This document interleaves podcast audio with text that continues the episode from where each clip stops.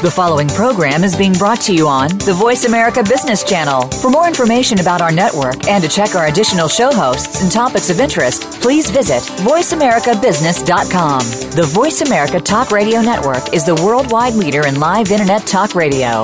Visit VoiceAmerica.com. The views and ideas expressed on the following program are strictly those of the host or guests and do not necessarily reflect the views and ideas held by the Voice America Talk Radio Network, its staff, and management.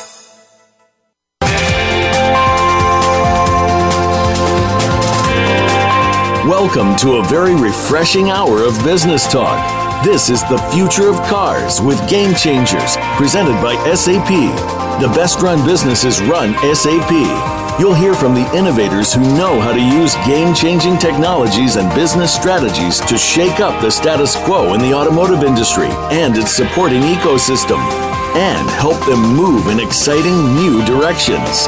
Now, here's your host and moderator, Bonnie D. Graham. Welcome, welcome, welcome. We are so excited to debut this new series. Everybody's talking about cars, self driving, and autonomous, and what's going on. This is the place to be on Tuesdays, 10 a.m. Eastern. So let me get started. The future of cars. What exactly is the future? You didn't expect me to say that. Well, the future is defined as the time or period of time following the moment of speaking or writing. The time regarded is still to come. So as soon as I end a sentence, it's what comes after that, okay? If you believe a gypsy can tell your future, well, I'm not so sure that's the way it's going to work. So we hope you will tune in and find out everything you want to know on our upcoming series, the brand new series. We'll have 10 episodes spread out over many, many months the future of cars with game changers. So let's get started. The buzz today, need a ride? Ha! Okay, we've been fed the breadcrumbs of connected cars for years. Think about it. You've heard about this. First came the car radio way back in the day. Big innovation. Wow. Then we moved on more recently to ABS braking yeah, we need that sometimes. Electric steering, lane departure warning, collision avoidance, backup cameras, and more and more and more. Guess what? We all know these features are in virtually all new vehicles today. So it's kind of a, so what? What have you done for me lately? Well, now we're poised on the verge of plunging into a world of autonomous, self-driving vehicles. What does that mean? They'll be connected. They'll be coordinated. They'll be shared. Here's the big word coming. They'll be driverless and they'll be tailored to purpose. But what's holding up the what's holding up this big uh, avant-garde of what's happening with self-driving cars and autonomous cars? Well, we need one thing. We need an uber brain that will control all these pieces, all these sensors, all these elements. When that day comes, what will your ride look like? It's a lot to chew on, and we have a panel of three wonderful experts to help break the news on what's happening with the automotive field and autonomous cars. I'm delighted to welcome our first guest. He is Larry Stolle. He is a senior global director of automotive marketing at SAP, but most important, he is the brainchild behind this new series. Larry is the sponsor, and Larry has sent me a wonderful quote from Dan Ammann. That's A-M-M-A-N-N. If you're wondering who he is, well, he was named president of General Motors in January 2014, and he has quite an interesting history, but I'll let you look up Dan Ammann. Here's the quote. The car industry is going to change more in the next five years than it has in the last 50. Larry Stolle, I am so excited to welcome you to your series. How are you, Larry? I'm doing well. Thank you, Bonnie. This is exciting, Larry. We have so much to talk about. So tell me, for the first quote on the first show of the first day of your new series, you picked a quote from Dan Ammann. Tell me why this is so important. Well, it's interesting to me. It's intriguing to me for two reasons. The first reason is it's absolutely correct. Industry will change. I'll come back to that. But what's interesting also is that, you know, Dan is a little bit naive in this thing. The industry hasn't changed much in a hundred years. I've been in the industry for almost the 50 years that Dan talks about. Certainly hasn't changed there. And if you go back to the beginning, it really hasn't changed a lot. There have been some oscillations, yes, but not a whole lot of change. Dan is absolutely correct. We're on the cusp of more change than we've ever seen. We're on the cusp of auto industries changing from capital consumers to capital generators. And providing services rather than products. So Dan is absolutely correct. Okay, well, we have a lot more to hear from you. Larry, are you excited about this series? I want to hear some excitement from you. Oh, absolutely. I mean, we're going to talk about things like connected vehicles, autonomous vehicles. They're on the, you know, forefront of everyone's mind here. But the whole notion of connected, of Internet of Things, of smart cities, of smart plants, of smart manufacturing and supply chains, that's just the tip of the iceberg. And, you know, we've got a series here. We're going to talk about those things and we're going to explore the ups and downs and sideways and all the possibilities that this wonderful new world, world of connectivity enables. It's kind of wonderful. that's what, Larry Stolle. That's what I was looking for. I wanted to hear that wow from you, and it is a wow. By the way, uh, our listeners who recognize Larry's name and his voice may recall that he's been a guest several times on our flagship show, Coffee Break with Game Changers, and that's where we cooked up the idea. There's so much to talk about. Why just use it as a topic when we can have a whole series on it? Larry, we're very excited, and congratulations on the new series. And let me introduce your next panelist, our next guest is Heather Ashton. She's a research manager at IDC Manufacturing Insights. And Heather has sent me a very interesting quote from what? Somebody else at General Motors. It's Mary Barra. Full name Mary Teresa Barra, B-A-R-R-A. She's the Chief Executive Officer and Chairman of the General Motors Company. And what's so important to me about Mary Barra and probably to Heather is that she is the first female CEO of a major global automaker. And not only that, Barra started working for GM when she was 18 as a co-op student back in 1980.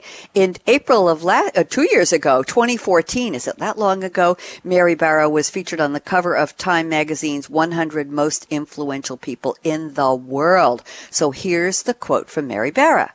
My definition of innovative is providing value to the customer, and she certainly knows. Heather Ashton, welcome to the future of cars. How are you? Very well, Bonnie, and thank you so much for having me. I really look forward to the, a great discussion today. Absolutely. Um, so tell me how you picked this quote from Mary Barra. So perfect.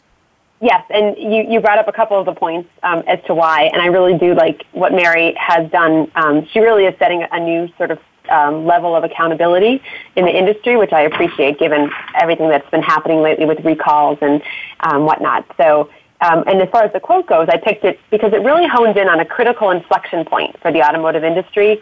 In the face of this explosion of technological advances we've seen in the past several years, you have to consider what the customer wants. It, it doesn't matter if the technology is mind blowing or leaps and bounds beyond where we are today.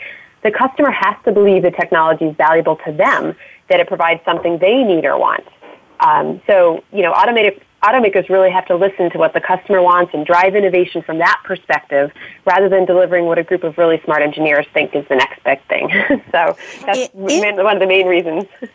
Interesting, Heather. And that reminds me of a quote. I think it's from Steve Jobs, something about the customer does or the public or the consumer doesn't really know what they want until we tell them what they want. And that was the philosophy behind Apple. It was they don't know what the future is. We're going to create it and tell them how much they need it. So this is different. But do we, do people really know what they want? How do they know in terms of a car? There's so many possibilities. Do you think the customer really, really knows what they want right now, Heather? I don't think they know everything, so I do think it's important, obviously, for the industry to kind of present to them the opportunities or the possibilities. But I think the customers know what they're willing to pay for, and I think that's a big part of this. Um, is right because we're all in business, and so you know the automakers need to understand kind of where that balance lies. They're not going to be able to charge extra for ABS at this point, right? Automatic braking systems. That's yep. become an expected feature. So some of these other technologies, they're going to have to figure that out as well. You know how that how that works. Thank you very much. Somebody's got a phone call coming in. Okay, we're going to quiet that. Heather, pleasure to meet you. Thank you for the great quote. And on so many levels, it's perfect having Mary Barra represented on this quote, on the show. So thank you very much. And now let me welcome our third panelist. He's no stranger to Game Changers Radio. Whenever we talk about cars, he just seems to show up. Speaking of GM, it's Otto Schell, Global SAP Business Architect and SAP CCOE lead at General Motors. So we have a full GM representation here. Otto on the panel and a quote from Mary Barra and a quote from Dan Ammann. And here's the quote Otto sent me for this show. He says, quoting Henry Ross Perot. By the way, most of you just skip the Henry and know this gentleman as Ross Perot. Uh, born in 1930, American businessman, he made an independent presidential run at the U.S. presidency in 1992 and Reform Party presidential candidate in 1996. He just wouldn't go away. He founded Electronic Data Systems, EDS, in 62. He sold it to General Motors. There we go again in 1984 and founded Perot Systems in 1988, which Dell bought for 3.9 billion dollars in 2009. In case you're wondering, Perot is valued at oh, just a small 4.1 billion dollars last year and ranked by Forbes as the 129th richest person in the U.S. So of course we listen when Ross Perot speaks. And here's the quote: "If you see a snake, just kill it. Don't appoint a committee." on snakes. Otto Schell. I can't stop laughing at this quote. It's great. How are you, Otto? Happy New Year. I'm doing very well, and Happy New Year to you and to the listeners. Thank you. Tell me about this quote from Ross Perot. And you're with GM, and, and he sold EDS to GM. It's like this is uh, Larry. I think this is the GM show here. I'm not sure, but must go, be. It must be. So, how did you pick this quote? Fascinating. Yeah, I picked this quote just uh, not to look into one car manufacturer. I think what we are driving now is a entire change of our business. Yeah, so um, not creating a committee on something is to me not creating a committee on a hardware which is called car.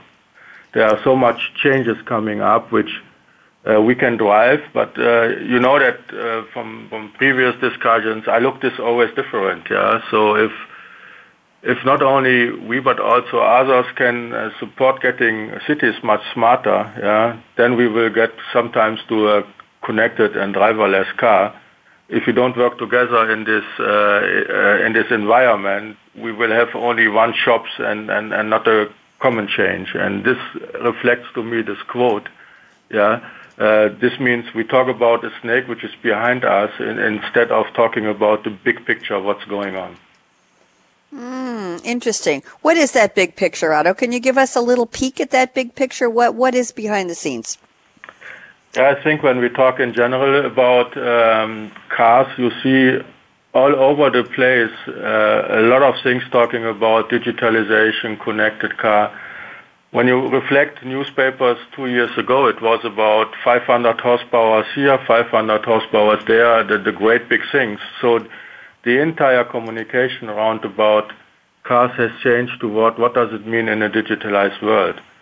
Now you can do all your best, to my point of view, to to create a great car which is connected. But as long as you make not sure that the infrastructure around this car is it a delivery station for gas, is it a delivery station for battery, is it a connected car which which you can reflect and which you use the sensors for for driving it? If you don't think about the entire picture, a car as such does not really make the change. And I think this is the big momentum in the overall industry that everybody thinks where can I go into markets which I didn't have before to support my vision, to support my idea? And this is completely changed. As, as Larry quoted in the beginning, yes, we are able since, not only we, but everybody able to produce a car since more than 100 years.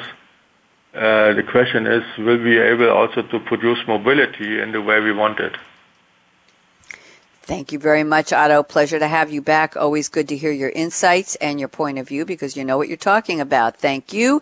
Larry Stolle, I'm going to circle back to you, and this is the part of the show where we want to get to know our panelists just a little bit better on a personal level. So, Larry, you know I'm going to ask you. I'm going to ask you what's in your cup today? What are you drinking right now? What were you drinking on New Year's Eve? Or what are you drinking to celebrate the debut of the future of cars with Game Changers Radio? Larry? Bonnie, I'm very, very predictable. I have the traditional Folgers in my coffee cup, just black, hot, and that's the way I like it. And quite honestly, I'm never disappointed anywhere I go. I can go into an office, I can go in a customer's office. Coffee's coffee. I'm happy with that. I don't need fancy.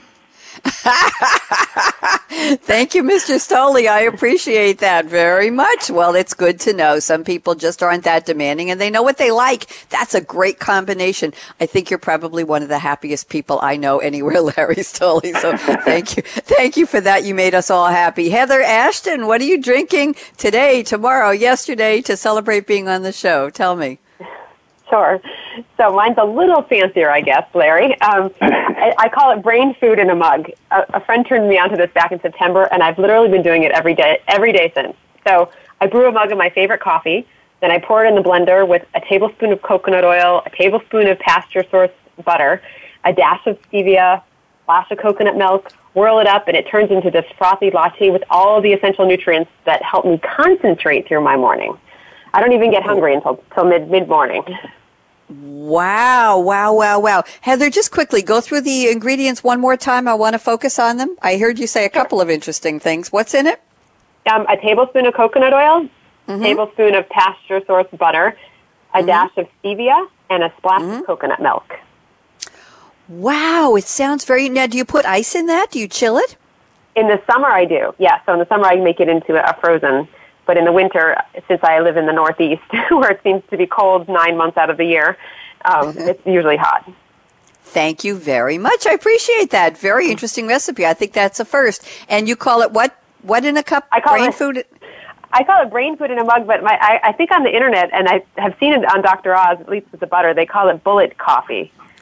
Yeah, that's where I've heard it before. Yes, yes, yes. Bullet coffee. When you add coconut oil to almost anything, it becomes very powerful and very good for you. Thank you, Heather. Appreciate that. Otto Schell, what are you drinking today? Uh, actually, I'm getting 54, and since 50 years, I'm drinking coffee. What else? okay, what what kind of coffee? What's your favorite? Are you like Larry, the same kind all the time, or do you experiment? Uh, there are specific brands which I don't like because they are too much burnt, so it's not really the coffee taste. Uh, but I start my coffee with more sugar in the morning and get less and less sugar over the day. coffee with a punch. So would we say Larry? Uh, Larry Otto enjoys his cup of sugar with coffee in the morning, and then his cup of coffee with sugar in the afternoon and the evening. How does that sound? So I get black over the day, which means I get much and much concentrated. So I need a little bit sweet in the morning to get up, but then I go overnight concentrated, and that is my way to survive over the days. Uh, well, we definitely want you to survive. Thank you very much. So we are talking today with Larry Stolle at SAP, Heather Ashton at IDC Manufacturing Insights at Otto Schell at GM. I'm Bonnie D. Graham. Very, very pleased to be debuting our newest series, The Future of Cars with Game Changers. And today we're going to be talking about shared and driverless transportation. An exciting topic indeed. So don't even think of touching that mouse, that app, that dial. We're going to take about a 60 second break. And when we come back, wow, we're going to drive ha, right into the roundtable and find out what's really going on with manufacturers and automobiles and autonomous, whatever it is, self-driving this and that, and find out what, what Larry Stolle, who has never stopped being a car guy, according to his official bio, has to say about all of this, followed by comments from Heather Ashton and Otto Schell. We'll be right back. Justin out. When it comes to business, you'll find the experts here. Voice America Business Network. SAP is excited to be a co innovator with the automotive industry as we help automotive and related companies digitally transform their entire industry and disrupt their existing business models. The future of cars with Game Changers brings you insights from the people in the driver's seat who are making this happen. We'll delve into industry challenges and solutions that support ecosystem industries, all to help you succeed in transforming your business and business networks for success in the new digital networked age. Tune in to the Business Channel to hear today's top technology and business strategy thought leaders share expert insights on how the automotive industry is shaping the future of change for all of us. When it comes to business, you'll find the experts here. Voice America Business Network.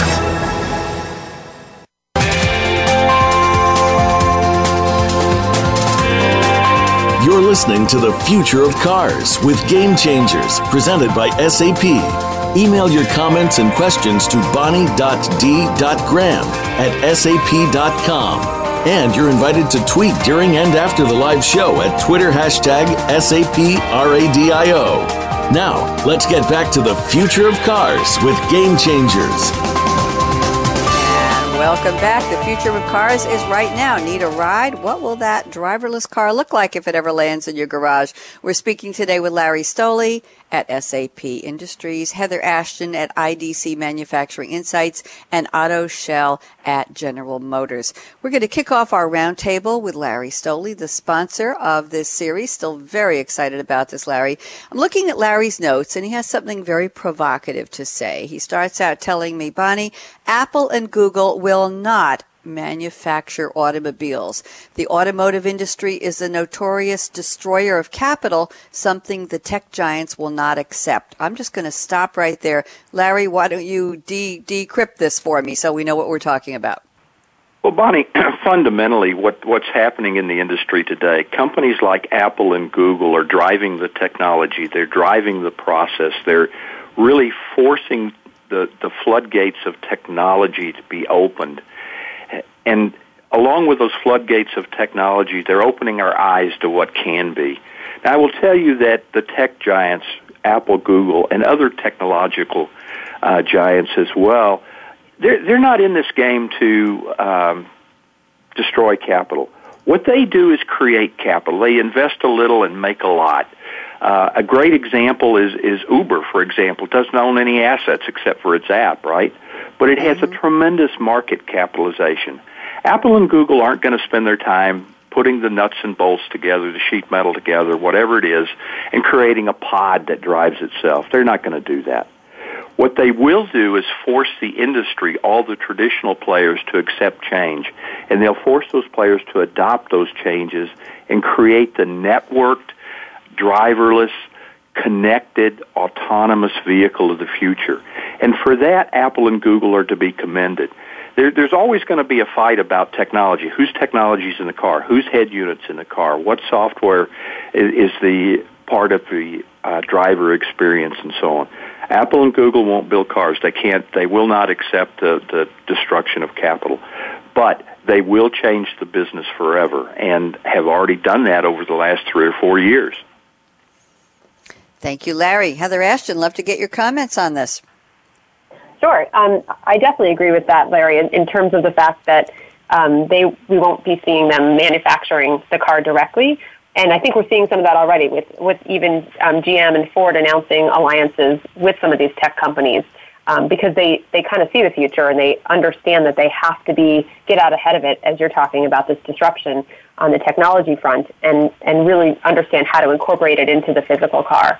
Um, so I agree with that. I, I do think, though, that uh, some of these newer disruptive um, services like an Uber, they're looking at autonomous cars themselves and potentially, um, again, they're probably going to partner. They're not going to become an auto, automaker or an automatic manufacturer, um, but they, I think there will be these alliances that will will drive kind of this next phase forward. Otto, Otto Schell, GM, what are your thoughts? Yeah, my thoughts are very simple. Go back to my quote about the snakes. Yeah, the um, I think what you see on the market, and this does not only go in the automotive business, this goes in banking, this goes in healthcare, is that uh, the driver is getting uh, collaboration between the partners. There is not more that you can say that one industry is going alone because the technology changes are too fast, and uh, how does it go along with cultural changes? What is in for me, for the person as such, for the customer. So you have to collaborate and you have to take simple decisions. Can I invest in kind of technology business changes or do I need to partner out? And I think this is the biggest change at the moment we see. Uh, that's why uh, mobility for me is not anymore a question, it's an asset. The use of data is not anymore a question, it's an asset. And those partners who get along with these assets, which build up their skill sets around this, and skill set can be internal or outside, these are the front runners. And again, it's all about that uh, industries understand they cannot do it anymore. they have to go into collaboration. And the best example is the simplest one is a gas station, which is not more a gas station anymore. It's a shopping floor, it's a lottery floor, whatever. Maybe in the future, a gas station is even not more gas station because gas is done with drones. Yeah, so the entire business is changing, and I think what's now going on, who is the right partner for my business? You just said something that really got me uh, intrigued, Otto. You talked about gas stations will be peopled or manned by drones. I'm wondering if when they see an expensive car come in for repair, if they're going to only put in what you need and not overcharge you because they see the price tag on the car. Do you think we'll get fairer treatment at gas stations if drones are running them, Otto? Uh, what I'm thinking is, uh, for example, a gas station has one big advantage. It's it's in a distribution network. So, and if you want to go to connected cars to smart cities, cities cannot do this by themselves. They would have to invest too much. And good do, do partnership with the industries. Say, okay, can we use existing distribution hubs to to get smarter? I think this will be determining the future. And with the drones, the example came up in the workshop I did with students in, in Innsbruck.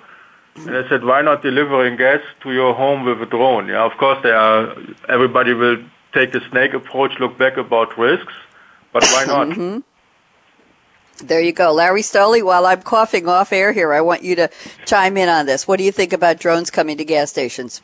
That, that would certainly be interesting, wouldn't it? I'm not sure I would. Uh, feel real comfortable about that initially, but I think in in the long term, as those things or those concepts get per- perfected, uh, it'll work. I mean, we see Amazon delivering with drones now, so you know it, it's it's certainly there. I think you know companies have three choices right now. This is going to be a network world, and that network is going to drive value. So major companies have three choices. They could either build the networks themselves, the infrastructure and the processes themselves. So they can acquire it or they can partner.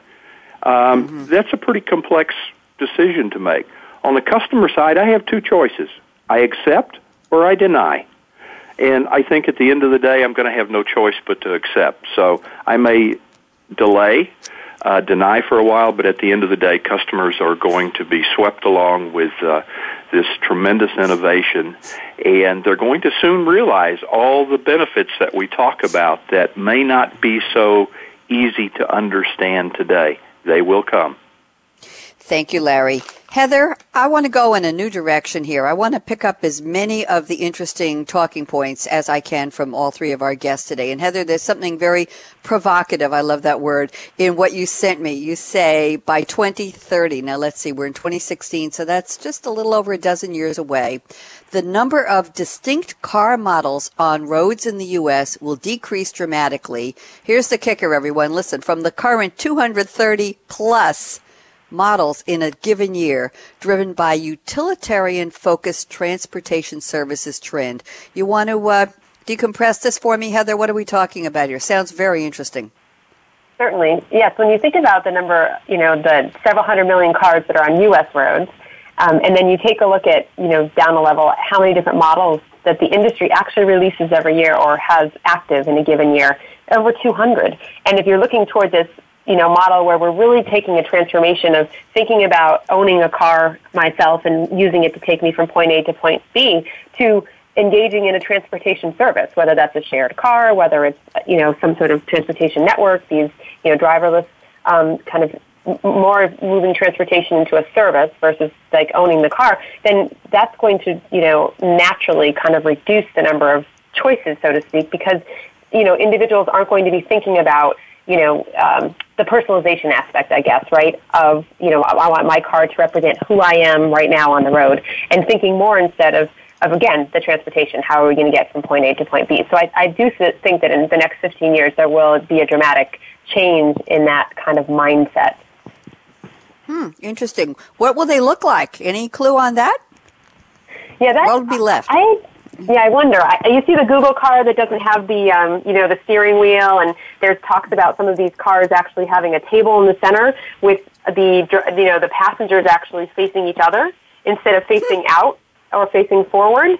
Um, I find that interest. I find that intriguing because I, but I do think that will take a, a more time even than say the 15 years for us to kind of lose that mindset that we need to be in a car facing forward, you know, looking out on the road at all, all times. So, um, but I, I see that as you know happening in the future, and I also see again. I'm not sure the you know the, the super tiniest car is going to be the, the future. Those those Google kind of alphabet cars, but um, but I think that there will be something that again it looks more utilitarian and less like what we see in the U.S. Perhaps more what we see in Europe, where I think there's a lot um, there's greater homogeneity in Europe, I believe, in terms of the you know the types and the sizes of cars, in for the most part, in, in the cities and the urban areas. So um, perhaps we'll see that. Thank you, Heather. Very interesting. When you're talking about a table and passengers facing each other, brings to mind what you see on commuter trains. I'm on Long Island, the Long Island Railroad, and in some cars, I don't know whether it's in the bar car or the dining car. Maybe that's Amtrak in the good old days, or when you go to the to the bar car now, you have tables. You certainly see it in movies that are trying to show the romance and drama of train travel around the world, where you sit at a table and face each other. You're not looking out the window. You don't need to drive. The engineer is driving interesting point. It also brings to mind the, the uh, plight of parents traveling long distances in cars where the kids are trying to do something to amuse themselves in the back seat, and now you can have them around a table using their iPads and their iPhones and doing all their gaming on a table and not even paying attention to how long it's been. I think it'll be a good thing, don't you, Heather? I definitely agree with you when I think about that. Yes. yes, parents parents' best friend will be the table in the car. Otto Schell, thoughts about reducing, dramatically reducing the number of car models on U.S. roads or globally? What do you see, Otto? Agree or disagree? Uh, kind of in between, yeah. The, the um, when when you still think about digitalization, what is one of the assets in production in general is that you want to create the product for the customer. So you have to find somehow a way that you still have something which is uh, high high quality, and I think quality is one of the driver for, for getting everything connected. But on the on the other side, people still want to differentiate. So you need to find ways, um, like companies like like Harley Davidson are doing, that you can still change the configuration short before really you get the offer out. It will be tricky because at the end of the day as I said, it's it's equality, but not everybody wants to have a black car driving autonomous. Yeah, people want to have the yellow dots on it to say, okay, I'm in the car. So it's in between. So what is really the challenge is to to get what we are talking about um, in the digitalized world to get productions agile. Yeah, to get supporting models around this agile. And this is, I think, the challenge we have right now I don't believe that customers in future, independent, uh, if they buy or if they share, want to wait six months to get the car in their hand. Uh, they want to have it now. And I'm pretty sure even if we are thinking ahead in 2050 or somewhere, and let's assume everything is connected, you still want to choose that you want to have, uh, as I said, a car which can put tables around. You want to maybe even if it's connected and driverless, driving a sports car. So you need to have, from a customer's perspective, always flexibility in mind. I like that. And I like that you mentioned sports cars. I hope those never go away because that's all I drive. That's just like Larry sticks with his coffee. That's all I drive. Larry Stolle, love to get your comments on what Heather started talking about, about the number of models of cars on roads and also Otto's comment. Go ahead, Larry. Well, I, I think that's very, very interesting, and I think it's it's a directionally correct statement. Absolutely directionally correct. But at the end of the day, you know, you're going to have to look at who's the customer. And if the customer is the provider of transportation services, whether that be an automobile manufacturer or that be another company such as Uber or Lyft or whatever, their customer, as a customer, they're going to require and ask for entirely different things than myself or you, Bonnie, as a differentiated driver will mm-hmm. ask for. So that's going to change. I think that's going to pare down the number of models and, and model choices that are available. But one thing I think we have to keep in mind is the future is going to be not only networked, it will be tailored to purpose. In other words, if we look at the future, uh, and this is probably beyond 2030, uh, maybe it's as Otto said 2050, I don't know. Uh, we will have multiple kinds of vehicles still. They'll be tailored to purpose. There'll be the pod that'll take me to the airport. There'll be the pod that will take me to work. There will be the family pod, bigger, the table in the middle. And there will be the pickup pod, if you will, the transportation pod where I can move materials or whatever I need to buy for my house or, or, or home or whatever. So we're going to see models decrease. I believe that's a fact. I believe that we will see differentiated transportation because it'll be tailored to purpose. And as Otto said, you know, I, I'm sorry, I'm really an old car guy. I like to drive. So here, here's the dilemma. You know, everything is vanilla and tailored to purpose and driverless, or maybe there's still people with buying power like myself that want something unique to me. So the future is going to be interesting to say the least. Certainly Larry, is. This is Heather. Um, you, Yep. you bring up a really good point there. Um, when you say, and it's interesting because we talk about the future and we talk about replacing cars and moving to this transportation services. Um, you'll be fascinated to realize that I think it was um, the MTV. So the, the owners of MTV did a, a big study, um, and it revealed that three in four millennials. So these are those that are born. I believe that the definition is before 2000, between like maybe 85 and 2000. Um, three in four of them agree they would rather give up social media for a day than their car. And 72% agree they would rather give up texting for a week than their car. So we actually do have a whole nother segment beyond sort of the baby boomers and the, um, the Gen Xers is these millennials who are just coming in to economic sort of um, stability and being able to have money to spend. They actually like their cars too. So I think it's, I think there will be that, you know, it'll take a while for that to kind of play through. Um, they're not ready to Heather- go to just pods either. Heather, great point. Larry, any comments on that? I have one, but Larry, you go first. Well, I, you know, I, I love that comment. I think it's absolutely true. Yeah. And, and the one proud thing I have is all of my kids, all of my grandkids, um, are car people. They like to drive. That was a uh, uh, way stop in their life that they had to go through, and they'll keep for a while. So maybe that's because because of me. I don't know. I I think it's wonderful. I think it's wonderful too. And uh, yeah, I was going to say that, Heather, I think we should add in the boomers. Uh, I don't know who else on the call is in my generation, but I think we should add boomers who we still love our cars.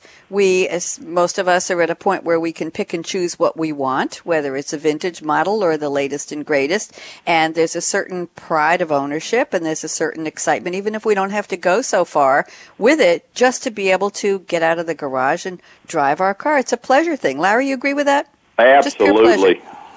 Pure pleasure. Larry and I have talked about this before. Heather, any thoughts? Can we add can we add the uh, upper generation to what you said about millennials? Because I love what Yeah. you said. Definitely, and I think I think what will happen is, and, and I really love what Larry says in terms of that purpose-built or um, differentiated transportation. So it will happen. So if you want your sports car, you might not need to own it or have it in your garage 80% of the time, but you could call it up, call up the service, and you could actually pick what kind you want to drive this weekend, right? To go for a nice a nice drive out in the country, or you know to go about about town. So I do think that there will be room for that to support or enhance kind of the um, the car lovers right, in the coming sort of decade um, as we kind of move toward these, these new transportation services. Absolutely. Otto Schell, any thoughts about driving for pleasure? I know you have other things on your mind we're going to talk about in a second, but pleasure driving, what's your perspective?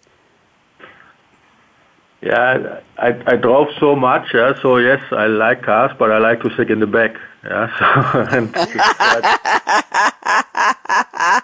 Oh, we've got a nice passenger mindset Yeah, here. but- I appreciate that. yes. Right, but but I think the entire discussion shows really the, the challenge we have in front of us, and this meets all try really to meet all these different customers' behaviors. And when I'm still think about let's pro- project us in 2050, and uh, we have still the the uh, sport car drivers, yeah. This is then maybe a new business at this time to free up uh, streets for them. Yeah, so and this is all about, I think it's fascinating in this area to talk about all the possibilities we have. And the really big change to a couple of years ago, they are all not only thoughts, they are all getting in realization right now. And that's the funny part. Interesting. We haven't really talked about the roads, the highways, the traffic jams, Bridgegate, if any of you know who Chris Christie is. Uh, we haven't talked about what we as drivers put up with on the roads. And I wonder, Larry, that might be an interesting topic for a future episode of The Future of Cars. Anybody have a comment on that? Yeah, I'll, I'll make one. You know, I, I yeah. used to live in California and we saw a lot of the high occupancy vehicle lanes, right? Mm-hmm. I, I would love to see the rest of the lanes become the autonomous vehicle lanes, the pedestrian lanes, if you will, and let the yeah. HOV lanes be the be, become the lanes that uh, us drivers drive in. Wouldn't that be nice? That would be interesting. We have HOV here on the Long Island Expressway, yeah. which is more like the Long Island parking lot. If you've ever been here, you know that at certain times it's the biggest parking lot in the world called the LIE. Yes, yes, yes. Any comments from Heather or Otto before I move on? About uh, road conditions or traffic jams? Anything? Heather, where do you live? Yeah, Heather? I live in the greater Boston area, so I can't imagine saving two hours a day off of my commute. That would think about the productivity, right? or the relaxation. Yeah. Yes. Heather, I lived in Cambridge, Massachusetts for several years in the mid 70s. I know I'm dating myself here, but I already said I'm a boomer, so it's too late to pull back. And I can't remember ever driving in worse conditions with all of those roundabouts in Cambridge. You literally stood at, sat at a, a stop sign and there were seven lanes of traffic all coming into one circle, which they insisted on calling a square. And you prayed to God you'd have an opening in the next hour when you could enter that square and go on about where you wanted to end up. Am I wrong, Heather? Oh, you're so right. It's like that video game Frogger. I feel like whenever you're in the city, you're trying to dart between, you know, to get safely Absolutely. to the next corner. And this, if it wasn't worse, worse than that, Massachusetts tax the value of your vehicle every year. So uh, I, but that that's a whole other topic there. Otto Schell, I want to talk about something from your notes here. I'm looking and you say connected cars are the easy part. Smart cities and environments are the difficult part. And you talk about we need to start thinking to own and use existing distribution channels. But Otto, I want to segue into what you're talking about here. You say consider unused assets. Talk to me. What is this all about? Yeah, it goes back to your recent discussion. Yeah, so uh, when you read just in US or in other cities the reports what are the most worst driving cities and that communities cannot more invest to get the streets in a normal shape, you can imagine what is the challenge to get this for a connected car where you, you need to have sensors and all those kind of things. So that's what I'm talking about. Uh, that, that there are huge investments to be done to make this all available, yeah. On the other side, um, when you put more people on the street because cars are getting driverless. And I'm not thinking mm-hmm. about only the millennials. I take also about people which are getting older, which need to go to the to the hospitals and all this kind of things. So there are huge business challenges which needs to be managed.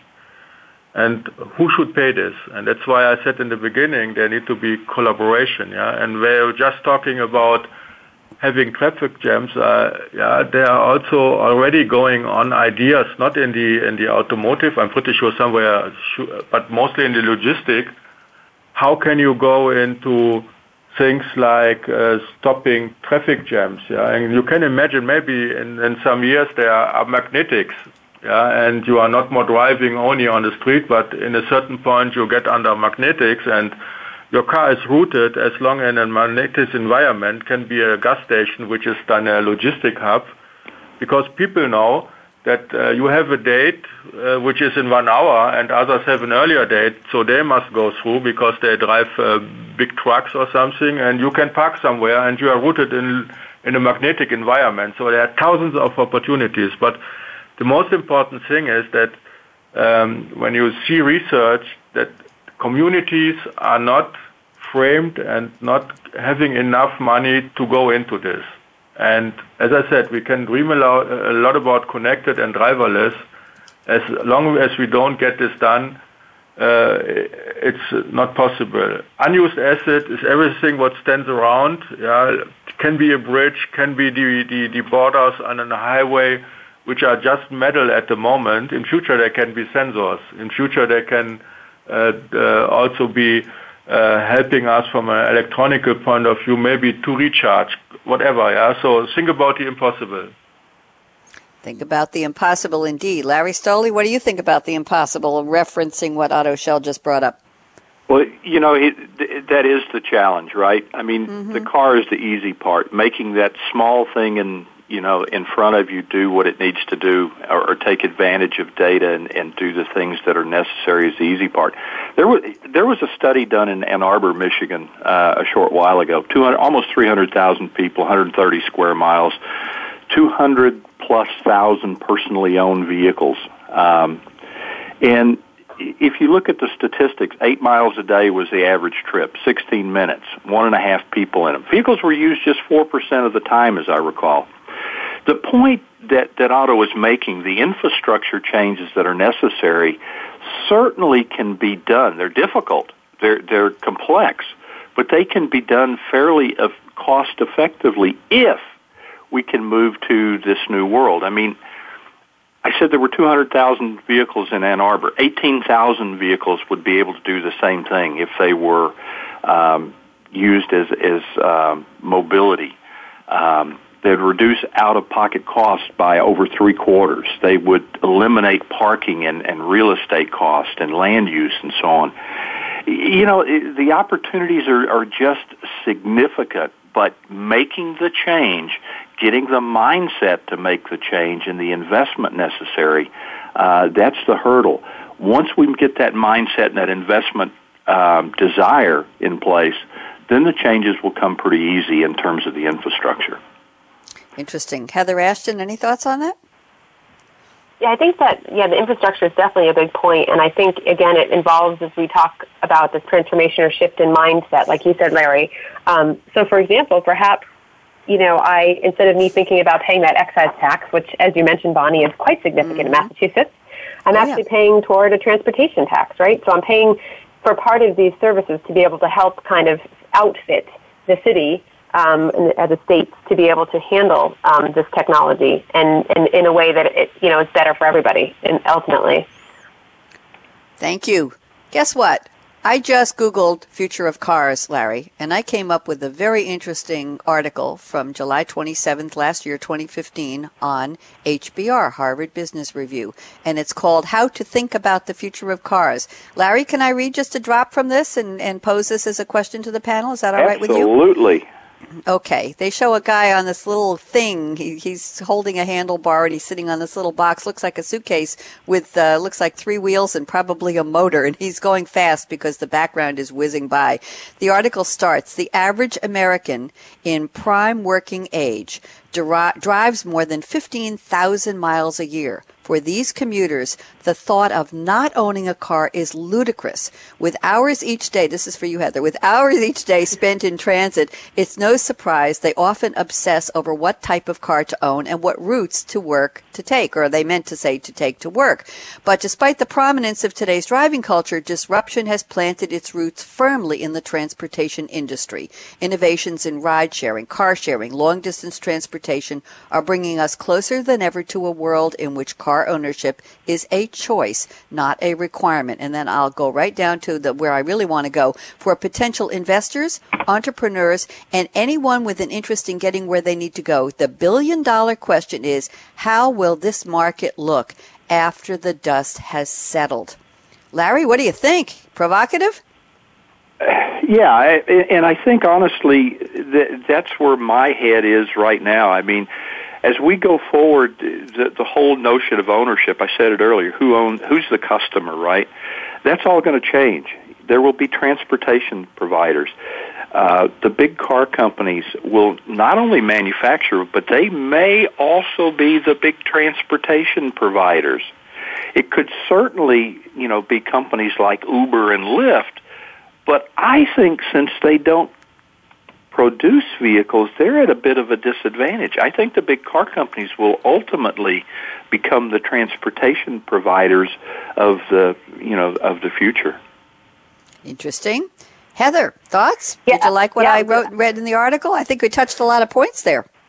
I do, and I and I think I agree with Larry. I was going to say that I believe that um, the automotive OEMs are going to move from only manufacturing to become fleet managers. They're going to essentially manage these various fleets um, to provide the transportation services.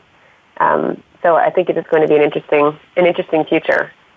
Very, and, and I don't want to jump the gun because we are just about two minutes away from the part of the show called Crystal Ball Predictions Time. So I want to keep a real predictions focus for that, but I still want to continue this. Otto Schell, any thoughts about what I read in the article in terms of waiting for the dust to settle? Uh, I don't like the, the word waiting. so I think we have to work this through. There are so much challenges I like the tone of this conversation. It's going forward, yeah. So we didn't talk about any what can hinder us.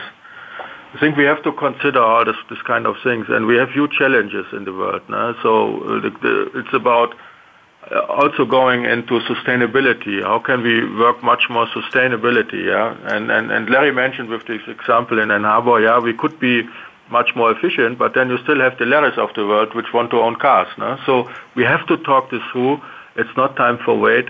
I think we, we need to get all possibilities on the table. And do you know what? We don't know really what is the prediction of the future for a customer which is born today. We can only assess, we need to give those people which are in the young generations, which are in the kindergartens, we give them options to, to go into their lives. And this option is very clearly digitalized. Hmm. Interesting point of view there. Larry Stolle, I'm going to, well, we didn't plan this, but I'd like to have you tell us a little bit about what's coming up on the next nine episodes, which will be a couple of weeks apart. Next nine episodes of The Future of Cars. What kinds of topics can we entice people to be interested in? I know they will be, so that they'll become loyal listeners of this new series. Larry, what's on your mind? Well, I'll tell you very clearly what's on my mind. First off, I don't want to beat this uh, autonomous vehicle, driverless vehicle thing to death. We'll probably do another segment on this because it it is here. It's in your face today. It's something we're going to have to deal with. So I think we'll spend a little more time on this. Mm-hmm. But as we go forward with future episodes, we're going to focus on smart manufacturing. We're going to sm- focus on smart logistics. And then we're going to evolve into smart cities and smart infrastructures and so on. And how we take advantage of the Internet of Things. How smart manufacturing, sensor technology, all combine within networks to optimize not only manufacturing, but how networks and sensors will optimize product design, and that's all going to feed right back around through the autonomous vehicle and, and the uh, transportation services of the future. It's going to sub- drop into uh, sensor-driven supply networks, how we adjust, how we adopt, how we avoid risk or mitigate uh, situations. We're going to talk about all those smart things that sensors enable in, a, in and around not only the design, the manufacturing, and the transportation uh, services provided by cars. Thank you very much. I'm excited. I think I'll stay tuned. Oh, I think I'll produce and host and moderate with you, Larry Stolle. By the way, Larry, are you, are you, I'm, I'm committed, dear. Larry, are you planning to be on every episode? I think that would be fun and interesting. Well, I, I'm not really sure, Bonnie, because there are some very, very smart people that I have under my thumb uh, and, and I use that term with a great deal of respect. I know that uh, probably should drive some of those shows. So I'm going to look at others who might have the opportunity to contribute uh, very much uh, insightful information in those shows. So we'll we'll take that one and we'll see where it goes.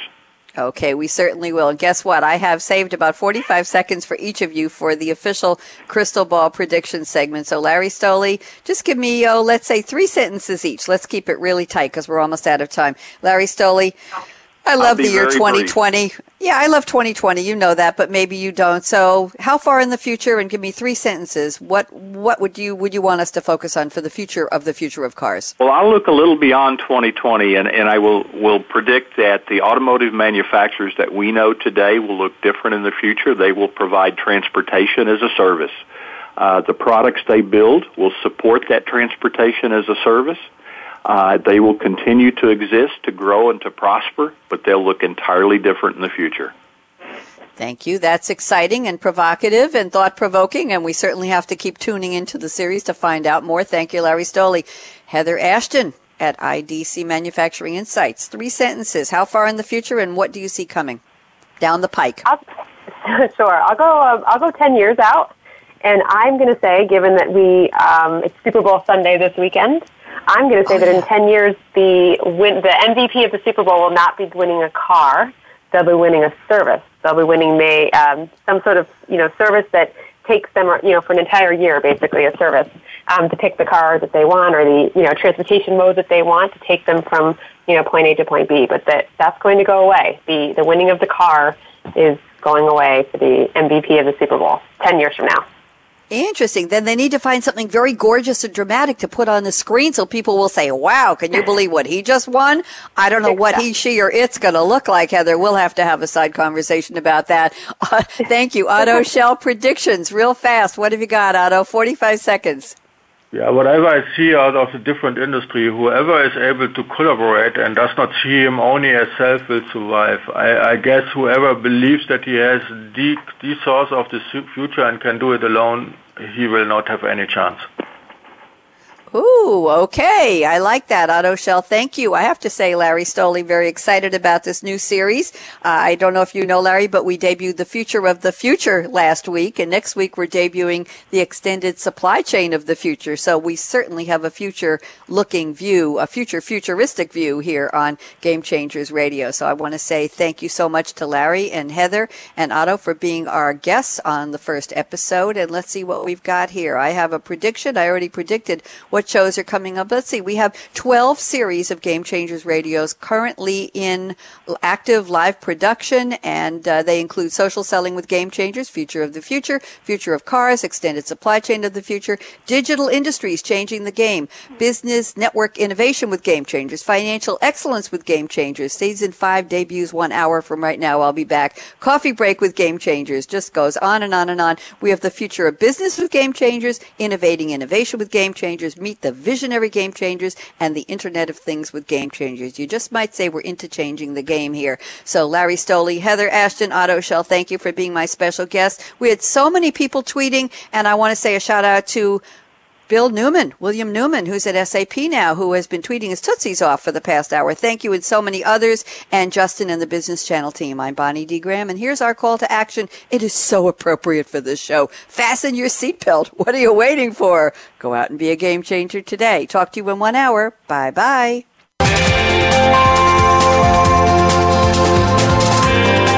Thanks again for tuning in to the Future of Cars with Game Changers, presented by SAP. The best run businesses run SAP. To keep the conversation going, tweet your questions and comments to Twitter hashtag SAPRADIO. Please join host Bonnie D. Graham again Tuesdays at 7 a.m. Pacific, 10 a.m. Eastern Time on the Business Channel. We wish you a positively game changing week.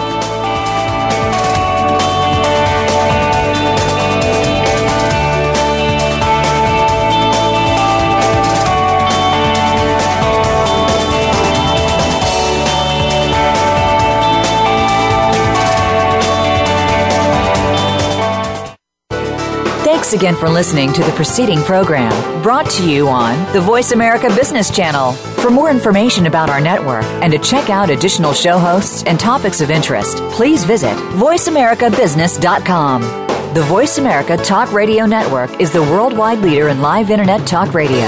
Visit voiceamerica.com. The views and ideas expressed on the preceding program are strictly those of the host or guests and do not necessarily reflect the views and ideas held by the Voice America Talk Radio Network, its staff, and management.